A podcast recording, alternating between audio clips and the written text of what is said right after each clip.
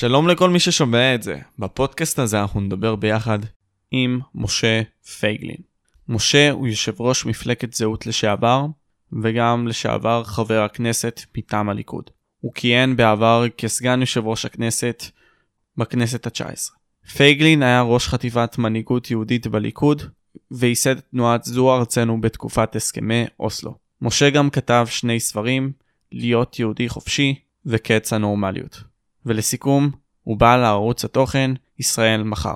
בשיח זה דיברנו על מה הפתרון לרצועת עזה, איך מדינת ישראל תיראה בשיאה, על הפחד שלנו בתור בני אדם בגלל ההתקדמות הטכנולוגית, וההשפעה שלה על חיינו.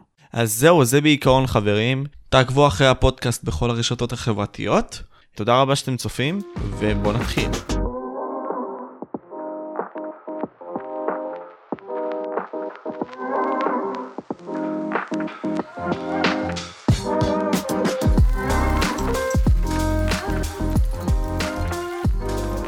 תודה רבה לך, משה. מה שלומך? ברוך השם, מה איתך? אצלי מצוין, אני כתושב הדרום, אה, האומנם טיפה סובל, אני נמצא באשקלון, כל 20 אה, דקות יש אצלי אזעקות, בערך, לא, אבל אני צוחק. אה, הרבה מאוד מהמקרים יש אזעקות, ואני טיפה מפוחד מהסיטואציה. אני לא בהכרח חושב שאנחנו יודעים מה אנחנו צריכים לעשות בסיטואציה הקיימת, וזה מאוד מטריד אותי כמישהו שהולך להיות עוד מעט אזרח עם קבלת החלטות מלאה במדינה הזאת.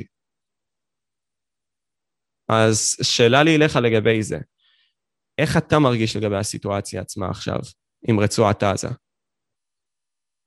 כאזרח. אה, איך אני מרגיש? אנחנו אה, בתבוסה מתמשכת, שמסבב לסבב רק גוברת. הנה, צה"ל הצליח שוב לנצח את המנהרה. אה, כן. אני אומר את הדברים בציניות כמובן. תראה, אה,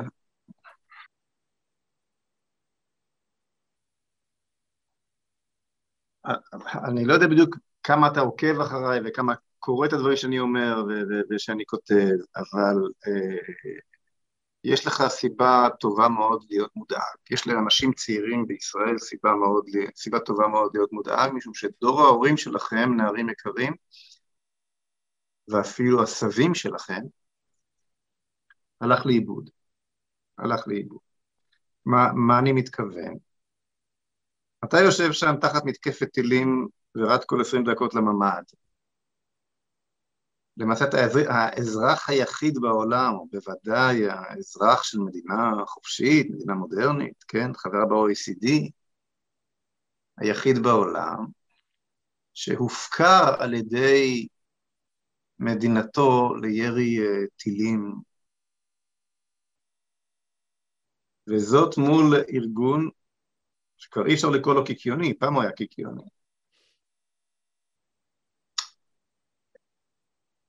איך קורה דבר כזה? איך קורה דבר כזה? מדוע אה, דובר, דוברי צה"ל ודוברי הקנה, הממשלה גם כן מקווים שמה שהם מכנים סבב הנוכחי יביא לרגיעה של החמש שנים. מה זה הדבר הזה? הרי כשהם יורים על אשקלון, הסיפור שלהם צריך להיגמר. צריך לנצח אותם. לניצחון יש הגדרה פשוטה. אני אומר את זה קודם כל באנגלית, ואחר כך אני אסביר לכם למה אני אומר את זה קודם כל באנגלית. באנגלית אומרים, הגדרת הניצחון היא unconditional surrender. Mm. כניעה ללא תנאי. מאיפה באה ההגדרה הזאת? הנה, עכשיו זה כבול. ההגדרה הזאת הגיעה כשבנות הברית יצ... אה, נשאבו אל תוך מלחמת העולם השנייה. מכיוון שהניצחון על גרמניה במלחמת העולם הראשונה לא היה ניצחון סופי ומוחלט, הם הבינו שהעובדה שהניצחון לא היה מוחלט בראשונה הובילה אותם כעבור עשרים שנה למלחמת העולם השנייה. ולכן הם, הם הקפידו להגדיר, להגדיר היטב את המטרה, ואת המטרה, ניצחון, ואת הגדרה של מהו ניצחון, כן? וכך אכן היה. unconditional surrender. עכשיו אנחנו צריכים לשאול את עצמנו, אז למה ישראל לא עושה את זה בעזה? הרי לנו זה הרבה הרבה יותר קל מאשר לבנות הברית. אין מולנו את הצבא החזק, הטוב ביותר בהיסטוריה המודרנית, כפי שהיה הצבא הגרמני במלחמת העולם השנייה, כן? אה, אין מולנו, כן, את הוורמאכט, כן, כל מה שהיה, כל, כל מה שהיה לגרמנים. יש מולנו ארגון טרור. אה, אה, רצועת עזה נכבשה על ידי צה"ל במלחמת ששת הימים בתוך יום וחצי, מול צבא סדיר מצרי. היום, כשצה"ל חזק כמה וכמה ממה שהיה ב-67', וכשמולו עומד ארגון טרור, לא צבא סדיר. אז אתה יודע מה, נניח שהוא רוצה לעשות את זה קצת יותר מתוחכם, אז זה ייקח שלושה ימים, ארבעה ימים, שבוע. למה אנחנו לא מסוגלים לעשות את זה? יותר מזה, ישבנו בעזה עד שנת 95, 94, 5, עד הסכמי אוסלו, בשנות, בתח... ב, ב, ב, באמצע שנות ה-90 של המאה הקודמת, כן? ישבנו בעזה. עזה נראית כפי שהיא נראית עכשיו, משום שאנחנו ברוב טובנו הבאנו את ארגון הטרור של אש"ף במסגרת הסכמי אוסלו, את יאסר ערפאת יימח שמו והטרוריסטים שלו שגורשו על ידי צה"ל מלבנון לתוניס במלחמת לבנון הראשונה, כשאני הייתי אז לא הרבה יותר מבוגר ממך, הייתי אז קצין צעיר בצבא, אה, התיישבו בתוניס ונרכבו שם. וערביי עזה ויהודה ושומרון מאסו בהם מהשמנים הללו שיושבים שם בתוניס ו... ולא יודע מה, שותים את הכסף שנועד להם או כל מיני כאלה. ואז באו יוסי ביילין ושמעון פרס ויצחק רבין כמובן וכל חבורת אוסלו, הביאו את החבורה השמנה והמסואבת של אש"ף מתוניס לעזה. ואז היו שם בחירות, והחמאס גירש את אש"ף לרמאללה ולקח את עזה, אבל, אבל השורש הוא אנחנו, אנחנו הבאנו אותם בהסכמי אוסלו. אז השאלה רק מתחדדת, אם אנחנו הבאנו את זה על עצמנו, וכל קיומה של עזה הוא מרצוננו הטוב, על אחת כמה וכמה שאנחנו צריכים לבוא ולהגיד, טוב, אם כך, להכיר בטעותנו ולשים לזה סוף, ולא, ש, ולא להפריע לנו, ולא שימשיכו להפריע לנו באמצע הראיון עם אזעקה שמריצה אותך לממ"ד, נכון? אז למה אנחנו לא עושים את זה? אז יש כמה תשובות. תשובה אחת אומרת, כי אנחנו, כי חיילים יהרגו בדרך. תשובה אחרת אומרת, כי הרבה ערבים יהרגו בדרך, אנחנו לא יכולים להרשות לעצמנו, לחץ בינלאומי, כל מיני תשובות יש. אבל התשובה האמיתית היא לא זה ולא זה ולא זה. התשובה האמיתית היא שהדבר שאנחנו פוחדים ממנו באמת, הוא לנצח, הוא הניצחון. ולמה? משום שאם אנחנו אה, נכבוש את עזה. ואם רוצים לכבוש את עזה, אפשר לכבוש את עזה ובמחיר לא גבוה. אם יש רצון לכבוש, כן? אם אין רצון לכבוש אלא רק לבצע תמרון אבו עלי, אז באמת ימותו לחינם חיילים ולמותו לחינם הרבה אה, ערבים, אזרחים ולא אזרחים, ואתה רק תפסיד. אני מתנגד לכל כניסה לעזה שאין מטרתה כיבוש עזה והשבת המצב, המצב לקדמותו. אבל אם יש, מצ... אם יש מטרה אמיתית לכבוש את עזה, צה"ל יכול לעשות את זה בתוך פרק זמן קצר מאוד ועם, אבדות מועטות. אה, אה, אז לא עושים את זה כי מפחדים לנצח. עכשיו, למה מפחדים לנצח? כי המשמעות של ניצחון היא שאנחנו לוקחים על עצמנו בחזרה את הריבונות על עזה. אז יגידו לך, מה, השתגעת? אתה רוצה לפתור את, אתה רוצה עכשיו לשלוט בעוד מיליון, מיליון וחצי נקודה שבע ערבים, ואתה רוצה אה, לדאוג לביוב שלהם, ואתה רוצה פה ואתה רוצה שם. אנחנו מעדיפים שאחת לכמה שנים יפלו עלינו, יפלו עליך טילים שם, וזה, מאשר לשלוט בערבים. עכשיו זאת, זאת אה, אה, טענה מגוחכת כשאתה חושב עליה. אתה באמת שכחת איזה גן עדן היה לך פה לעומת מה שיש לך עכשיו כאשר שלטת בעזה? הרי כבר היינו בעזה, על מיליון תושביה. היינו שם. המצב היה פי אלף, פי, פי, פי מיליארד יותר טוב מאשר היום. היה משטר צבאי בעזה, ולא עפה, לא רקטה מעזה, ולא מרגמה מעזה. נכון, אריק איינשטיין שר ורק שלא יעוף איזה רימון. פה ושם היה לך מה שאתה מקבל, הרבה הרבה פחות ממה שאתה מקבל היום בלוד, אגב, כן? היה לך בעזה. כאין וכאפס לעומת מה שקורה היום. כן? חוץ מזה, שהמעיין במצע זהות רואה שגם לעניין הזה של השליטה בעזה יש פתרון, ואני מתאר אותו בפרוטרוט, אם תרצה נדבר עליו בהמשך.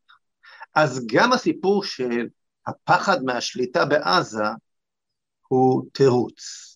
בדיוק באותה מידה אתה יכול לפחד מהשליטה באום אל-פחם. בואו נמסור את אום אל-פחם. מי רוצה לשלוט באום אל-פחם? בנגב, בגליל, במשולש, טירוף, בואו נשאר, כן. אלא מה? למה עזה כל כך חשובה? עד כדי כך שנביא ארגון טרור ונציב אותו בעזה, ובהמשך בעתי כפר סבא, בקלקיליה ובכל הארץ, כן? למה? למה זה כל כך חשוב? אה, מה אתה אומר? אני אישית? כן. אחרי ששללתי את האפשרויות, את הסיבות האחרות.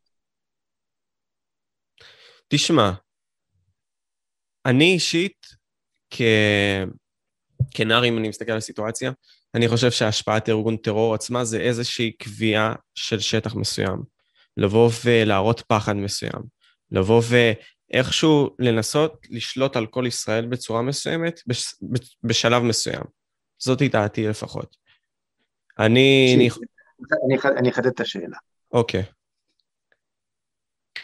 עזה, כוחו של החמאס, כן, באש ובשטח ובכל בחינה אפשרית, לעומת כוחו של צה"ל, הוא בערך כמו כוחו של יתוש לעומת כוחו של פיל. מסכים. הפיל רק צריך לעשות אפצ'י, ואין חמאס ואין עזה ואין כלום, אוקיי? אפילו לא צריך צבא, מספיק לסגור את השלטר. להפסיק להם את הדלק, להפסיק להם את המים כשהם יורים אליך, מה אתה חייב להם מים? היה להם מים, הם, הם המליכו את הבארות, אז אתה נותן להם עכשיו מים, כן? מה, מה אתה חייב להם? הם, הם הורגים בך, הורגים באזרחיך, אתה חייב להם משהו? מאיפה, איפה נשמע כדבר הזה שמדינה מספקת צור, את צורכיה של מדינה אחרת שנלחמת? מה, מה הולך כאן? מה הטירוף הזה שלנו להחזיק חי וקיים אה, גוף עוין שמבקש להשמיד אותנו? כי אנחנו מפחדים מהעולם. אנחנו מפחדים שהעולם יבוא ויסתכל עלינו בצורה רעה, הוא גם ככה מסתכל עלינו עכשיו בצורה רעה, אז זה יכול להוביל למלחמות יותר גדולות, בין היתר. זה מפעיל אותנו כמפלצות. אתה אומר כי, אנחנו, כי העולם לא ייתן לנו עכשיו לכבוש חזרה את עזה, אבל העולם גם לא נתן לנו לכבוש אותה ב-67, לא שאלנו אף אחד. איכשהו, אני יכול להראות, אגב, העולם גם, גם לא נתן לנו להקים את המדינה ב-48 ולא שאלנו אף אחד. אמריקה התנגדה, גם פה וגם פה. לא רק התנגדה, ב-48 אפילו עשתה אמברגו נשק על היישוב היהודי המסכן שבקושי היה לו רובה רובה, בוודאי שלא טנק. כן? היה כמה, פי, כמה פייפרים, בהמשך ספיטפייר, אה, כמה גרוטאות, ש... בקיצור, כלום. מול חמש צבאות ערב שתקפו אותנו, אמריקה עשתה עלינו אמברגו נשק. לא רצתה להיות אחראית לטבח שהערבים יעשו פה, אז עשתה אמברגו נשק, הייתה נגדנו. ב-67 גם כן אמריקה הייתה נגדנו. הנשיא ג'ונסון סגר את, אה, אה, התכחש להסכם שהיה לו איתנו. כשישראל מבינה שאין ברירה, אז היא עושה מה שהיא עושה, ואז, אה, אתה יודע, מסתדרים עם הלחץ, העולם מתרגל. למה התירוץ הזה שזה העולם, זה סבבה בשביל הפוליטיקאים, כדי שאנחנו, האזרחים הקטנים, נחשוב שאין להם ברירה, אבל יש להם ברירה. ההיסטוריה מראה, הראתה שיש להם ברירה בתנאים הרבה יותר קשים מאשר היום. אז חוזרת השאלה, לא רק שהקמנו את הטירוף הזה לעצמנו כשהבאנו אותם לכאן באוסלו, אנחנו ממשיכים ומתחזקים את הטירוף הזה כנגד כל היגיון. אז אתה חושב שאנחנו בעצם נותנים לסוג של סרטן לבוא ולהתפשט בגוף שלנו בלי כל כך סיבה מסוימת, כי אנחנו פשוט לא, לא עושים לא, משהו לא. לגבי זה? לא, אני חושב שיש סיבה, יש סיבת עומק לעניין הזה. אוקיי. ועליה אני רוצה, ואני רוצה, ועליה אני רוצה לדבר. אוקיי? למה קמה מדינת ישראל? על הנוסח היהודי, על כך שיש, שיש צורך בהקמת מדינה יהודית לאחר השואה. ככה לפחות אני יודע. כלומר, אם לא הייתה שואה, אז לא היה מדינת ישראל, לא היה צריך מדינת ישראל. ככל הנראה לא, אני לא, אני לא שולל את זה, אבל השואה נתנה איזשהו בוסט רציני להקמת מדינה יהודית, בגלל התרח, התרחישים שקרשו בשואה. שהתרחשו בשואה, שישה מיליון היהודים שהלכו. זה מעניין שאתה מעלה בעניין השואה, אבל הציונות החלה עוד הרבה לפני השואה. הרצל, אה, אה, הרצל מת עוד לפני השואה, נכון? נכון. הקונגרס הציוני הראשון אה, התכנס משהו כמו... ב-97, 1897. סליחה? 1897, נו, והשואה הייתה ב-1900, התחילה, החלה ב-1939-40, אז אנחנו מדברים על על, על, על, על, על 43, כלומר, יותר מ-40 שנה קודם כבר התכנס הקונגרס הציוני הראשון. אז השואה היא לא הסיבה לציונות. נכון. אתה צודק שהשואה נתנה בוסט לציונות, אבל השואה היא לא סיבה לציונות, היא לא הסיבה לציונות, אוקיי? Okay?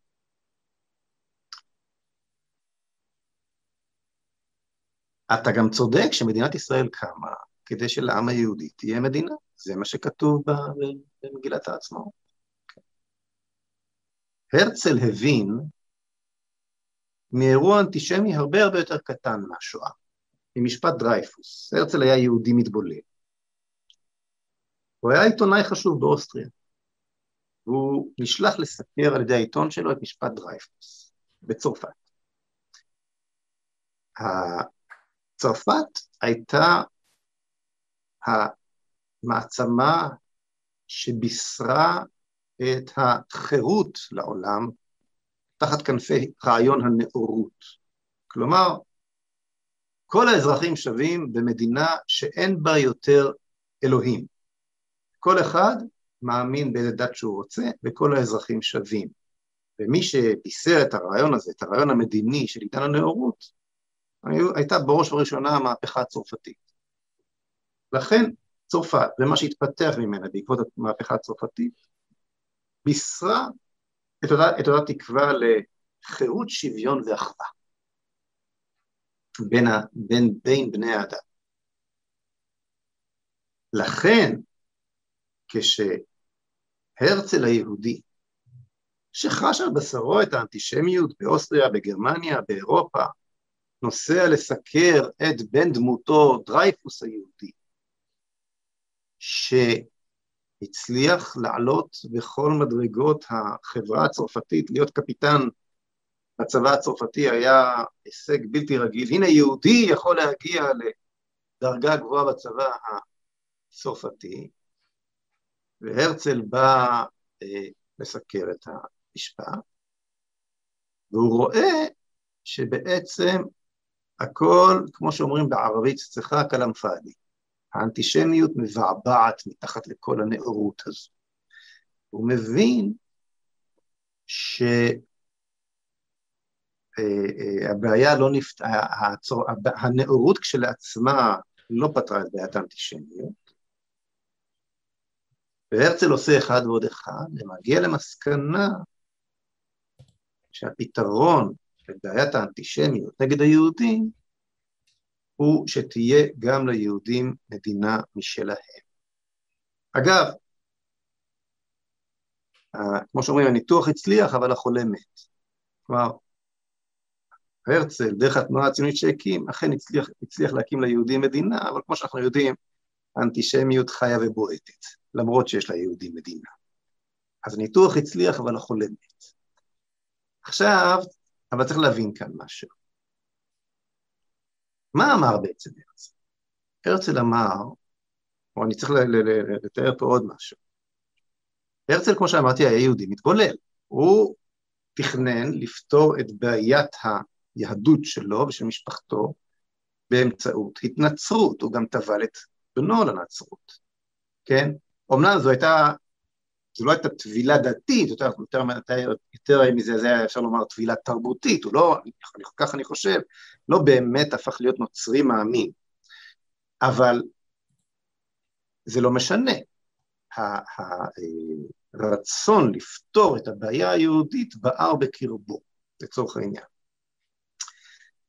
והוא, והקונספט הזה של לפתור את הבעיה היהודית על ידי כך שאנחנו נהיה כמו כולם, שנתנרמל, נהיה נורמלי, נהיה עם כמו כל העמים, עם נורמלי כמו כל העמים הנאורים, אוקיי? נותר ה, היסוד המרכזי בציונות. אז אמר לעצמו הרצל במשפט דרייפוס, במקום שנתבולל, נפתור את הבעיה על ידי התבוללות בין העמים, כפי שחשבתי מלכתחילה, ועכשיו התברר לי בעקבות משפט דרייפוס שזה לא עובד, כן? דרייפוס, אגב, נתפס, אה, באיזה יום הוא נתפס? על ידי המשטרה הצרפתית ביום כיפור. איפה הוא היה? הוא היה במרוץ סוסים, הוא הימר על סוסים ביום כיפור. זאת אומרת, הוא ממש לא היה יהודי מאמין, או יהודי ששומר על מסורת, או יהודי ששומר על הזהות שלו. גם, אתה יודע, גם ישראלי, חילוני לחלוטין, לא ילך להמר על סוסים ביום כיפור במדינתנו, נכון? זה נגד התרבות שלו, כן? אתה רואה שדרייפוס היה לחלוטין כבר צרפתי, הוא ראה את עצמו כצרפתי, הוא היה יהודי מתבולל. והרצל גם כן, אז הרצל בא, בא, בא, בא לסקר את משפט דרייפוס, והוא מבין שהתבוללות לא פותרת את הבעיה, ולכן, ולכן הוא החליט שאנחנו לא נהיה ככל העמים על ידי התבוללות פרטית, אלא נהיה ככל העמים על ידי כך שנקים לעצמנו מדינה, ככל המדינות. שונאים את היהודים כי אין להם מדינה משלהם. נקים לעצמנו מדינה יפה, נאורה, אירופאית, ידברו בה גרמנית, תהיה לנו אופרה טובה, משובחת, ואז האנטישמיות תיגמר. זהו החזון של הרצל, וזהו הסטארטר, כן? שהתחיל את הסיפור של הציונות. אוקיי, למה אני מספר את כל הסיפור הארוך הזה? משום שצריך להבין שאתוס היסוד של מדינת ישראל, שהיא יציר כפיה של הציונות, הוא להיות עם נורמלי בתוך משפחת העמים הנאורה. להיות עם ככל העמים. אוקיי? למה זה כל כך חשוב? בגלל שכאשר אה, הקמנו את מדינת ישראל, והרצל הבטיח לנו שברגע שנקים את מדינת ישראל, האנטישמיות תיגמר. והנה זה לא קורה. אז יש בתוך, ה... נקרא לזה הבטן המשותפת של כולנו, תחושה של החמצה. בתת מודע המשותף של כולנו, אנחנו מרגישים שהמציאות זורקת לנו חזרה לפרצוף שלט שעליו כתוב, נכשלתם, לא הצלחתם להיות כמו כולם.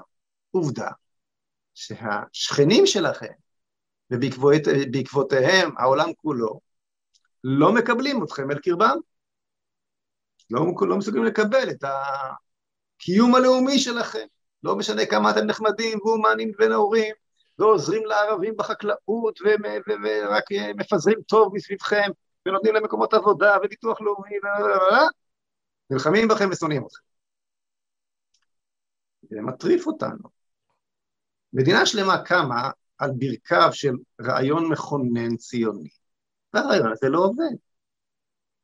אז אנחנו מנסים להאשים את עצמנו בכל מיני האשמות, כי אנחנו כבשנו אותם, וכי אנחנו פה וכי אנחנו שם. ואז מגיע ב-93 רעיון מדהים, בואו ניקח את מה שכבשנו מהם במלחמת ששת הימים, ב-67, ניתן להם את מה שכבשנו מהם ב-67, וככה הם ישכחו את מה שכבשנו מהם ב-48, 19 שנים קודם לכן.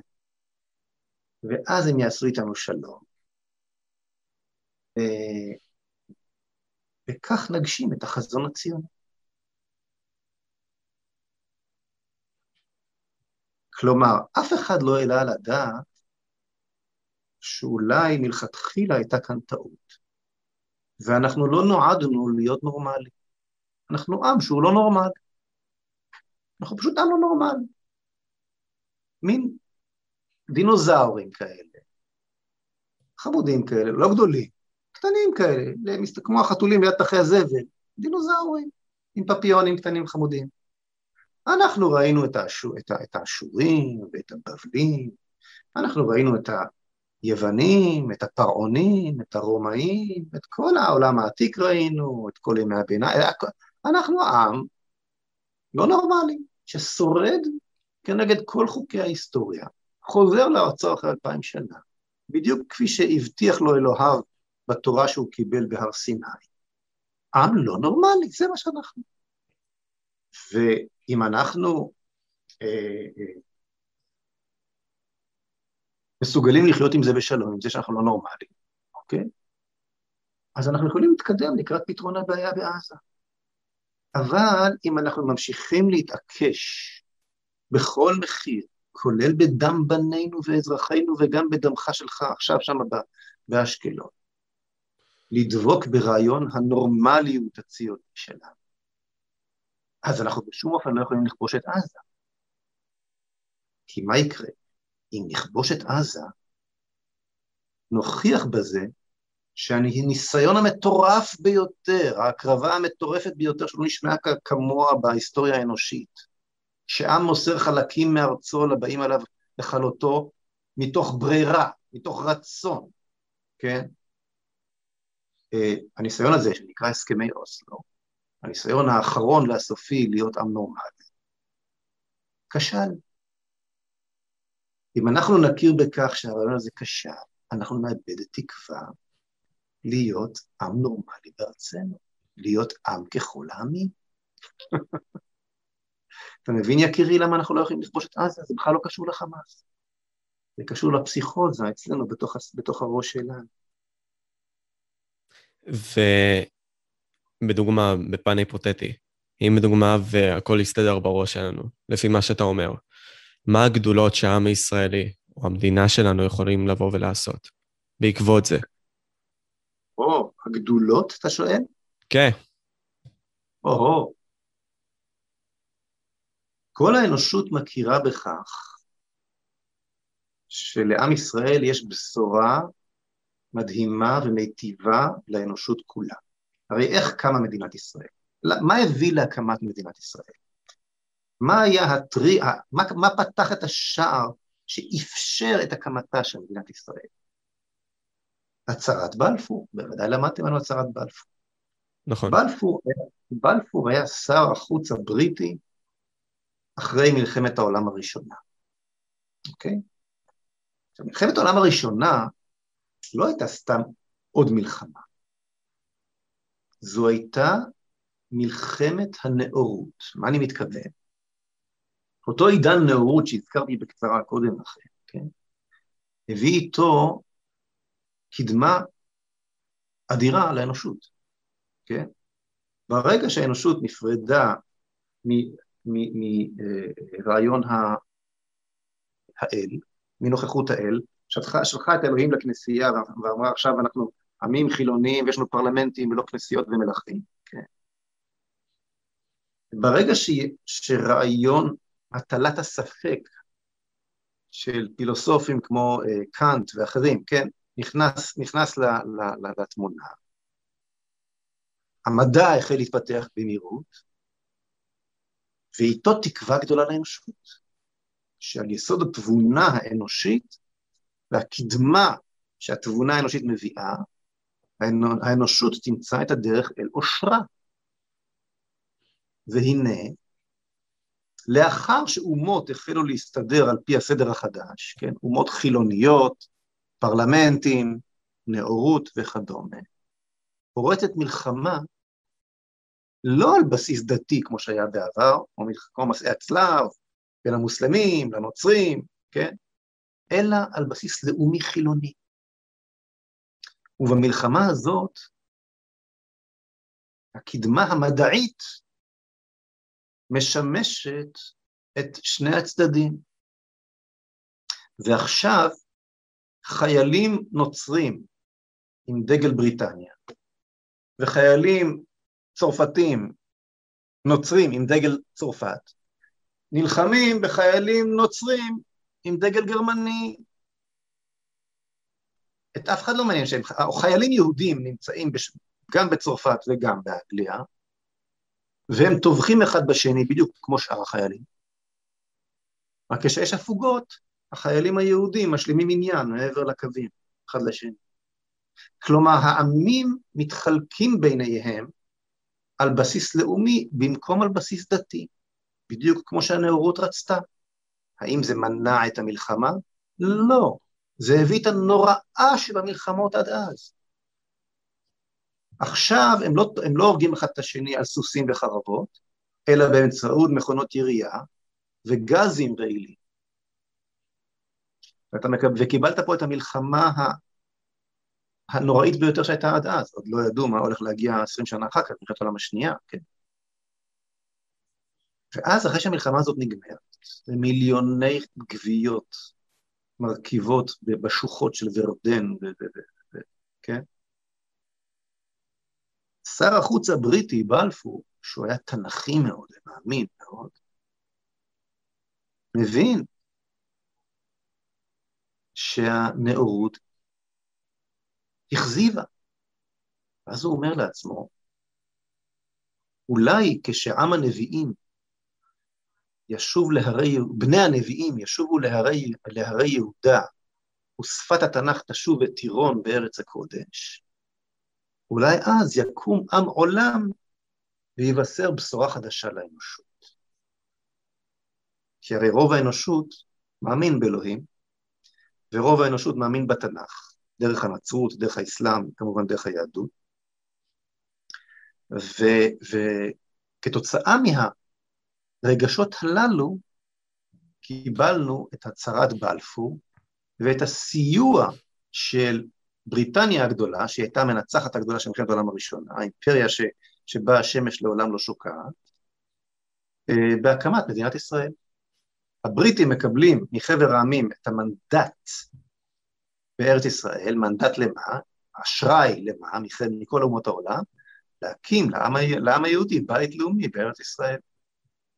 והם מתכוונים לכך בעשר השנים הראשונות, עד, עד תחילת שנות, ה, עד סוף שנות ה-20, הם מתכוונים לכך בכל הרצינות, עד כדי כך שהם אפילו משלמים משכורת לארכיטקט יהודי ירא שמיים, להתחיל למדוד, למדוד, למדוד את הר הבית, על מנת ש...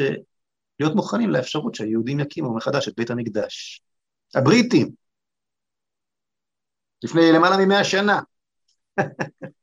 זה פשוט מדהים. לפני מאה שנה בדיוק. כן, קוראים לו, אותו ארכיטקט אברהם, אברהם יהודה, ואת הסיפור הזה שמעתי מנינו, כן? אה, אה, בכל אופן, אתה שאלת מה, מה, מה, מה הבשורה של עם ישראל אם הוא אכן חוזר אל עצמו, הבשורה של עם ישראל, אם הוא חוזר לעצמו, היא שיש מלך לעולם. יש בורא עולם, יש מלך לעולם, ויש עשרת הדיברות של לא תרצח ולא תגנוב, ויש קואורדינטות מוסריות, ויש טוב ויש רע, וכל האנושות יכולה להסתנכרן ולדבר באותה שפה של, אותה, של אותם עקרונות מוסריים, ובצורה הזו להתקדם אל עבר אושרה. יש בשורה גדולה לעם ישראל. כן, עם ישראל, תראה, עשרים שנה אחר כך מגיע היטלר יימח שמו. והיטלר יימח שמו מסביר בנאום מדהים שאפשר לראות אותו אצלי באתר, באתר התוכן שלי, בערוץ התוכן שלי ישראל מחר, תקישו ישראל מחר, במאמר שנקרא ימי הזיכרון שאני מסביר את המהות של אה, יום הזיכרון לחיילי צה"ל, יום העצמאות, ויום השואה. אז כשאני מסביר את המהות של יום השואה, שמתי שם סרטון קטן של נאום של היטלר יימח שמו, סרטון שאני בטוח ש... ש... שמעולם לא ראית אותו במערכת החינוך הישראלית, סרטון שמז... שבו היטלר יימח שמו מסביר למה צריך לרצוח את כל היהודים. למה צריך לרצוח את כל היהודים, דתיים, חילוניים, כאחד? למה? משום שהיהודים הביאו לעולם את המוסר, הביאו לעולם את עשרת הדיברות. כך אומר השמדאי הגרמני שהחליט להשמיד אותנו, ודי הצליח. אה, כן, אני מציג את זה פה. אה, לדעתי, אני יכול לנסות אפילו להשמיע אותו, אז... אה, קדימה. נשמיע אותו, כן. Providence has ordained that I should be the greatest liberator of humanity.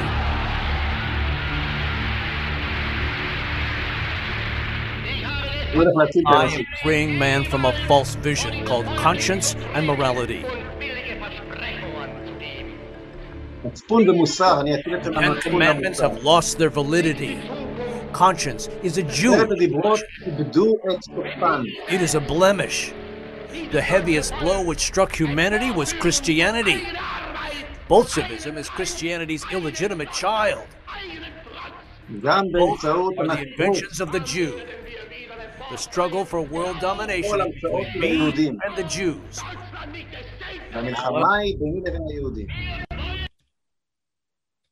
טוב. אז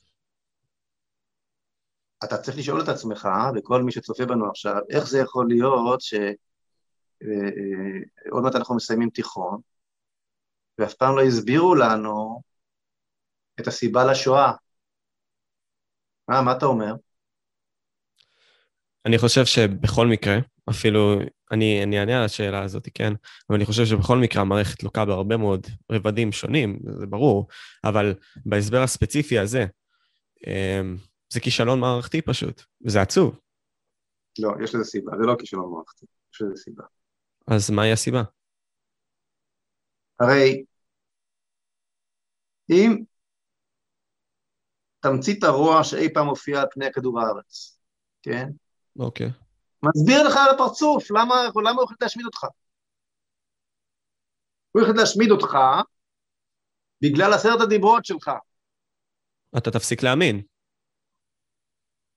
לא, לא. הוא החליט להשמיד אותך בגלל שיש לך, הוא אמר בתחילת, בתחילת דבריו, בגלל שאתה בישרת לעולם את המצפון ואת המוסר, והוא רוצה עולם דרוויניסטי, שבו החזק טורף את החלש. ומה שעומד בפניו זה היהודי עם עשרת הדיברות שלו, שחלחלו אל האנושות כולה, דרך הנצרות ודרך תנועות, כמו שהוא מסביר, זה הכל היהודים אשמים, והוא צודק. אז זה הרי עושה לך סדר, זה הרי סיבה לגאווה אינסופית של, שלך ושל חבריך. אז למה לעזאזל לא לימדו אותך את זה בבית הספר אף פעם? כי המשמעות היא שאתה נעמד מאחורי זהותך היהודית. ומדינת ישראל מבקשת להיות, כפי שהסברתי קודם לכן, מדינת העם ככל העמים. לא הן עם לבדד ישכון, לא עם סגולה ולא עם בשורה. קצת בשורת הייטק, זה נחמד, זה חשוב. קצת בשורת פלאפל, גם כן חשוב. גם לנצח באירוויזיון זה נחמד. רק לא הסיפור האמיתי, רק לא עשרת הדיברות, אוקיי? ועל, ואני חוזר עכשיו לעובדה שאתה עכשיו רץ הלוך אה, חזור למקלט, כן? ואם צריך בשביל החלום הזה להיות עם נורמלי ולא עם סגולה ולא עם בשורה, להחזיק את החמאס, שמחזיק בידיו את מפתח הזהב לחלום, לחלום הנורמליות שלנו, כי ככה אולי, הרי אם אני אכבוש את עזה, אז, ה, אז מפתח הזהב לחזון הנורמליות המטורף של אוסלו, יטבע בים של עזה. כמו שאמרתי, הניסיון להיות נורמלי כשל. אז תשב במקלט. אז ימותו לך מדי פעם כמה אזרחים, אז מה? לא שווה בשביל לשמר את החלום? מובן. ואם תגיד לי, ואם תגיד לי שהעניין הוא שלא רוצים חיי חיילים וזה, זה שקר. שקר, כי זה עלה לך עד היום בהרבה יותר, שילמת עד עכשיו בהרבה יותר חיי, חיי חיילים וחיי אזרחים, וכמו שאמר גנץ באחד הנאומים שלו, שהוא היה מוכן להקריב את חיי החיילים כדי לא להרוג אזרחים, וכל מיני שטויות כאלה. כאן לא מדובר באיזשהו מוסר גבוה, כפי שמנסים להסתתר מאחוריו, אלא בניסיון לשמר את חזון הנורמליות הציוני. עכשיו, אם זה נשמע לך קצת קונספירטיבי, מה שאמרתי עד עכשיו, אז אני אתן לך עכשיו את השוס. האדריכל, או מי שכונה האדריכל של הסכמי אוסלו, דוקטור רון פונדק, הודה בכך. שנים אחרי, באפריל 2004, אם אני לא טועה, אם אני לא טועה. כשהוא נשאל, אבל הרי ההסכם הזה לא הביא שלום, הוא הביא אוטובוסים מתפוצצים, ומסעדות מתפוצצות, ורצח ברחובות, ורע מאוד מצבה האסטרטגי הביטחוני של מדינת ישראל, מכל בחינה, אז, אז, אז למה עשיתם את זה? והוא ענה בכנות, הוא אגב נפטר שבועות אחדים אחר כך, אז אולי הוא, זה היה כנות של מישהו שחש שהוא מיצה את חייו, לא יודע. בכל אופן הוא ענה, ענה בכנות דוקטור רון פונדק, הוא ענה, אני מצטט כמעט במדויק, הוא ענה, הסכמי אוסלו לא נועדו להביא שלום. הסכמי אוסלו נועדו לייצר, להביא נורמליזציה של מדינת ישראל במקום ייהוד שלה. חד וחלק, לא מהפה שלי, אלא מהפה של האדריכל של הסכמי אוסלו. כל אחד יכול לחפש, לעשות גוגל קטן ולבדוק אותי שאני לא ממציא את הדברים. אז, אז לסיכום, דווקא בשל העובדה שאנחנו בורחים מן הזהות ומן הבשורה שלנו, אנחנו הופכים להיות לא העם הנורמלי שרצינו, אלא העם הכי פחות נורמלי שרצינו, כי הרי הישיבה שלך עכשיו תחת הטילים, היא הדבר הכי פחות נורמלי שיכול, שום עם נורמלי לא היה עושה דבר שכזה, נכון? נכון. יש לנו, רק, יש לנו רק דרך אחת לשרוד כאן כמדינה יהודית ולפרוח כאן, וזה, לה, וזה לחיות בשלום עם הזהות המאוד לא נורמלית שלה. עכשיו, קודם כל, אחרי הדיבור הזה, יש לי הרגשה יותר פטריוטית לעם שלי, ואני חושב שזה אמור לבוא ולהיות מוקרן לכל מי ששומע את זה עכשיו. אבל אני אחזור ואני אגע בנקודה מסוימת שדיברת עליה, וזו האמונה הדתית. עכשיו, באחד מהרעיונות שלך דיברת על זה שאם אין אלוהים יש מוות, וזה מאוד הדהד בי לכמה זמן, כמה ימים. האם אתה חושב שאמונה אתאיסטית היא אמונה שבעלת בסיס שבוי מסוים, ואפשר להגיד אפילו עצלני?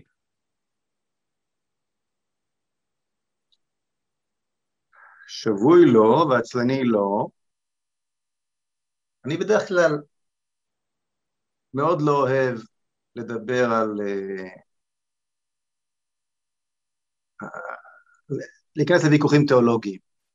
זכותו של כל אדם להאמין במה שהוא רוצה, או לא להאמין במה שהוא רוצה, ואני לא מנסה להחזיר אף אחד בתשובה.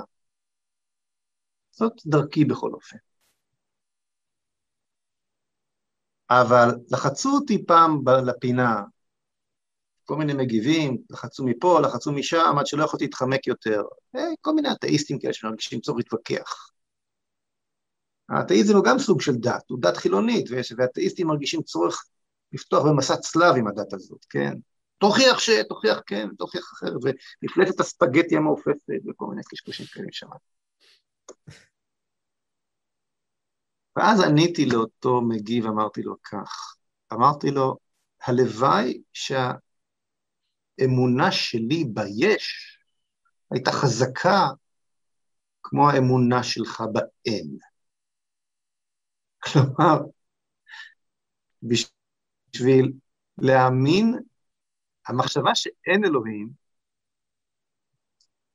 דורשת גיוס של הרבה יותר כוחות נפש מאשר האמונה שיש, משום שהיא הרבה פחות הגיונית. לחשוב שהעולם המציא את עצמו. אבל זאת חשיבה אה, אה, תיאולוגית. הרבה יותר חשוב בעיניי הוא להבין את מה שאמרת בתחילת השאלה, והיא שהדתות האתאיסטיות, כלומר הכפירה באל, בקיום האל, הוביל רק במאה ה-20, וגם לצערי גם, גם, גם גולש למאה ה-21, ליותר מוות מכל מלחמות הדת שקדמו להם. האידיאולוגיה הרצחנית ביותר שקמה אי פעם, אי פעם לאנושות היא הקומוניזם, כן? הקומוניזם הסובייטי, הקומוניזם הסיני, מדינות קומוניסטיות קטנות יותר, אנחנו מדברים על סדר גודל של כמאה מיליון גולגלות. רק אמרתי אין אלוהים במקום הזה והרגוני, כך אומר אברהם אבינו. זה לא אומר שלא היו מלחמות דת נוראיות, זה לא אומר שבשם האל אנשים לא עשו זוועות איומות ונוראות, עשו גם עשו. אבל מי שחושב, מי שטועה לחשוב שהאמונה היא, ה... היא שורש הרע ושורש האלימות בעולם, מסיט את מבטו מן האמת ההיסטורית. אין ספק שהדתות שימשו כסות להרבה מאוד אנשים רעים במהלך ההיסטוריה. אבל יותר מכולן, הדת האתאיסטית והאידיאולוגיות שהשתמשו בה, ובראש ובראשונה הקומוניזם. הקומוניזם, אגב, הוא התפיסה המזוקקת ביותר של השמאל. סוציאליזם הוא קומוניזם רך. חשוב להבין את זה. אם מותר לי להכניס את היד לכיס שלך, אז מותר לי גם לקחת את הנשמה שלך. וואו, משפט מאוד חזק. מאוד חזק הייתי כן. אומר. בסופו של דבר, בסופו של דבר, אם מותר לי, רק בגלל, רק בשם סיסמה כמו שוויון, להחרים את, רכוש, את רכושך, אז מותר לי גם להעביד אותך באיזה גולג, ואם על הדרך גבעת ברעה, אז זה הכל בשם מטרה נעלה. וואו. לכן גם צריך, צריך, צריך להבין שתמיד, תמיד, תמיד, מי שבא בשמם של ערכים גבוהים, שוויון, אחווה, ברגע שאתה משאיר את המפתח לקבוע מה מעל מה בסולם הערכים בידי בני אדם, מהר מאוד, מהר מאוד, יימצאו ערכים שעומדים מעל חיי בני אדם. עכשיו, כשסיימנו לדבר על הנושא הספציפי הזה, עלתה לי המחשבה הטכנולוגית לפתע. דיברת גם על רגרסיה בהרבה מאוד מהמקרים, אה, במישור הלאומי וכאלה. עכשיו, אני רוצה לשאול אותך האם אתה חושב שאנחנו מתקדמים יותר מדי טכנולוגית, כי אני, בתור נער צעיר, מאוד מפוחד על העתיד שלנו. כי בני אדם, מבחינת ההחלטות הבסיסיות שלהם, כגון הפוליטיות, לא יודעים לבוא ולהתנהל בצורה סדירה. וגם הבסיסיות בכללי של דיבור. אז האם אתה חושב שזה באמת בעיה כל כך קיצונית, או שלא? כן, זו, אתה צודק פה במה שאתה חש, והבעיה היא מאוד מאוד קשה. הטכנולוגיה מתקדמת במהירות מטורפת. האינטרנט למשל, שהיה בשורה גדולה של חירות וחופש ומידע שפתוח לכל לפני עשרים שנה, הפך להיות היום מחנה ריכוז אחד גדול, מתקתק ומתוחכם, שאופף את הכדור כולו, כדור הארץ כולו, ואנשים לא חשים בו בכלל. אדם שמחזיק ברשת uh, טוויטר, שאף אחד לא בחר בו, כן? הפיל את נשיא הברית, שנבחר על ידי 350 מיליון או יותר אה, מיליון בני אדם, שמחזיק, ב, ב, שמנהיג המעצמה הגדולה, החופשית הגדולה בעולם עם נשק גרעיני, הוא פעל על ידי בן אדם פרטי, שאיש לא בחר בו. אה, צוקרברג אומר לך מה, תק, מה תקני או מה לא תקני. אתה יכול להסכים איתו, אתה יכול לא להסכים איתו, אבל אתה כבר מוסלל תודעתית לחשוב כמו שהוא רוצה. הוא יסדר אותך בקבוצ, בקבוצות עם אלה שחושבים כמוך, שתרגיש נוח. אתה לא משלם כסף כי אתה הסחורה, כלומר אתה עבד. אתה פשוט עבד. עכשיו, לאנושות אין את הכלים להבין לאן היא נקלעה כשכבר הדברים נראים מאוחר מדי. למה אין לה את הכלים הללו? כי אין לה את מפת הדרכים של החירות. אתה יודע מהי מפת הדרכים של החירות? מהי מפת הדרכים של החירות? התנ"ך. ולמה ככה? בגלל שאם נחזור לאותו השמדה גרמני, מה הפריע לו, הילד היהודי האחרון, שבשבילו הוא העדיף שהרכבות עם החיילים ימתינו בצד, למרות שהחזית המזרחית מתקרבת והצבא האדום הולך לכבוש את ברלין, ובלבד שהילד היהודי האחרון יספיק להגיע לאושוויץ ולהישרף במשרפות שם. מה הפריע לאותו ילד יהודי כל כך? אוקיי? Okay. התשובה היא שאת הילד היהודי אי אפשר לשעבד. אני רוצה לכבוש את כל העולם. ואת הילד היהודי אי אפשר לשעבד. למה אי אפשר לשעבד אותו? כי כבר יש לו מלך, מלך מלכי המלכים. תיקון עולם במלכות שדי, זה מה שכל ילד יהודי מתפלל שלוש פעמים ביום, לתקן עולם במלכות האל האחד. אז מכיוון שכבר יש לי אלוהים, מי שיש לו אלוהים, בני האדם לא יכולים לשעבד אותו. זה רעיון היסוד של היהדות. רעיון החירות היהודי, הבשורה הגדולה לאנושות.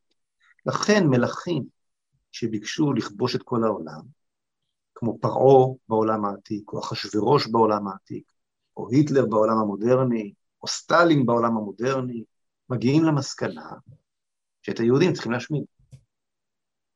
אז הבשורה שלנו היא בעצם בשורת החירות תחת כנפי האל האחד.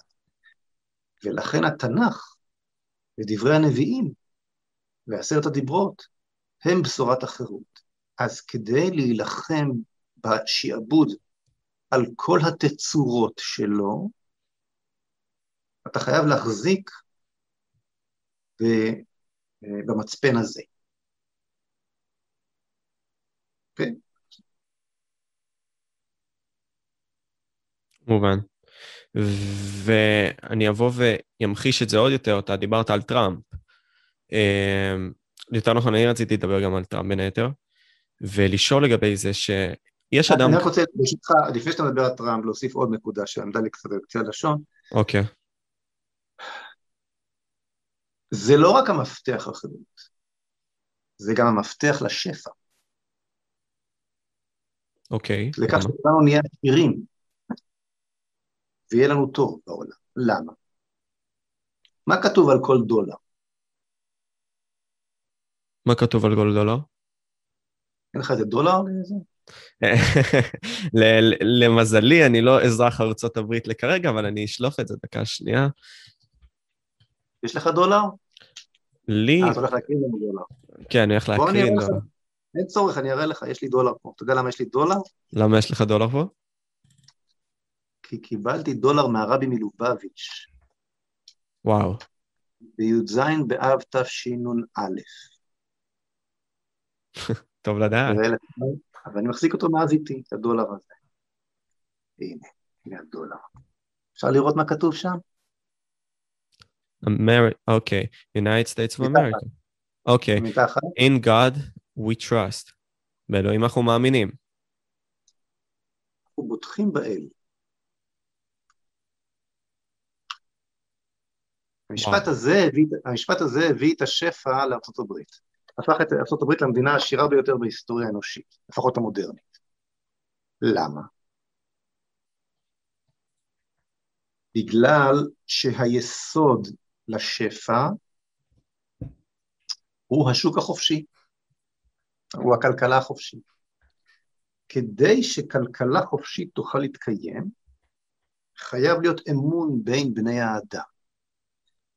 כמה וכמה מחקרים הראו שמדינות שבהן אין אמון בין האנשים, לא, יכול, לא יכולות להתפתח מבחינה כלכלית. אוקיי?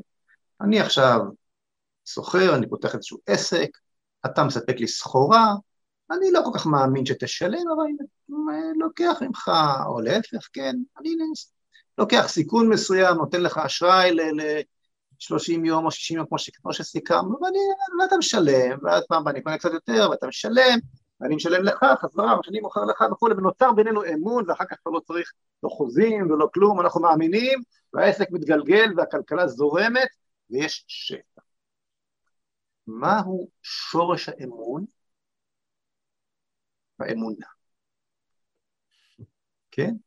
יש איזשהו יתד מחוץ למשחק הפנימי בינינו, שמקרין איזשהו סולם ערכים. אנחנו סומכים, יש לו אלוהים, כמו שאומרים במגרשי הכדורגל. הוא, יש לו אלוהים. אפשר לסמוך עליו, יש לו אלוהים, נכון? מכיר את המושג הזה? כמובן. כש-in God we trust, יש trust, וכשיש trust, יש כלכלה, וכשיש כלכלה, יש שפע. לעומת זאת, הקומוניזם תמיד מוביל לכך שגם אם בוונצואלה יש יותר נפט מכל מקום אחר, לחם על המדפים בסופרמרקט אין. למה? כי השתלט שם שלטון סוציאליסטי. שמשתיק את האמונה. אתאיסטי, כן? ש... הרי למה קומוניזם ואתאיזם תמיד בא ביחד? כי רעיון השוויון הוא בעצם רעיון הכפירה. למה? כי אלוהים ברא חיים מתוך שוני, הססגוניות של הקשת בענן, ההבדל בין הגבהים השונים והכישרונות השונים, הוא שהוא שיוצר, הגיוון, חוסר השוויון הוא זה שיוצר את החיים. אתה יודע איפה יש שוויון? כשאתה נכנס למחלקה לטיפול נמרץ, ואתה רואה את המוניטורים, פיפ, פיפ, פיפ, פיפ, חוסר שוויון כזה, אתה יודע שיש חיים. כשאתה רואה פיפ, מת. קו אחד, שווה, אין חיים יותר. אצלי בסביבה נגמרו, של הטלפון שאני מדבר איתה גם כן כבר נגמרו החיים, הוא מראה לי, אז בוא נסיים כאן, מה אתה אומר? נשמע... נשמע לי מצוין, רק שאלה קטנה אחרונה, איזה ציטוט בא ומוביל אותך לאורך כל החיים? או מין סוג של אמרה מסוימת שמובילה אותך כל החיים? אה, אני אף פעם לא יודע לענות נכון לשאלות האלה, לא? אני ככה... אני חושב שהדיבר הראשון, עכשיו יצאנו, יצאנו מחג השבועות, הדיבר הראשון בעשרת הדיברות מוביל אותי, אנוכי השם, יש אלוהים. אז עם זה אנחנו נסיים. תודה רבה לך, משה. על הזמן שלך, אני ממש מעריך את זה. אה, וקודם כל אני אבוא ואגיד שאם נהניתם והגעתם עד לפה לייק תגובה, אה, תפרסמו במידה וזה עניין אתכם בין היתר. אה, ואני אבוא ואגיד שתודה רבה לכם צופים. אני הייתי וויטוק פודקאסט, משה, וזה היה משה פייגלין. תודה רבה לכם ולהתראות. ביי.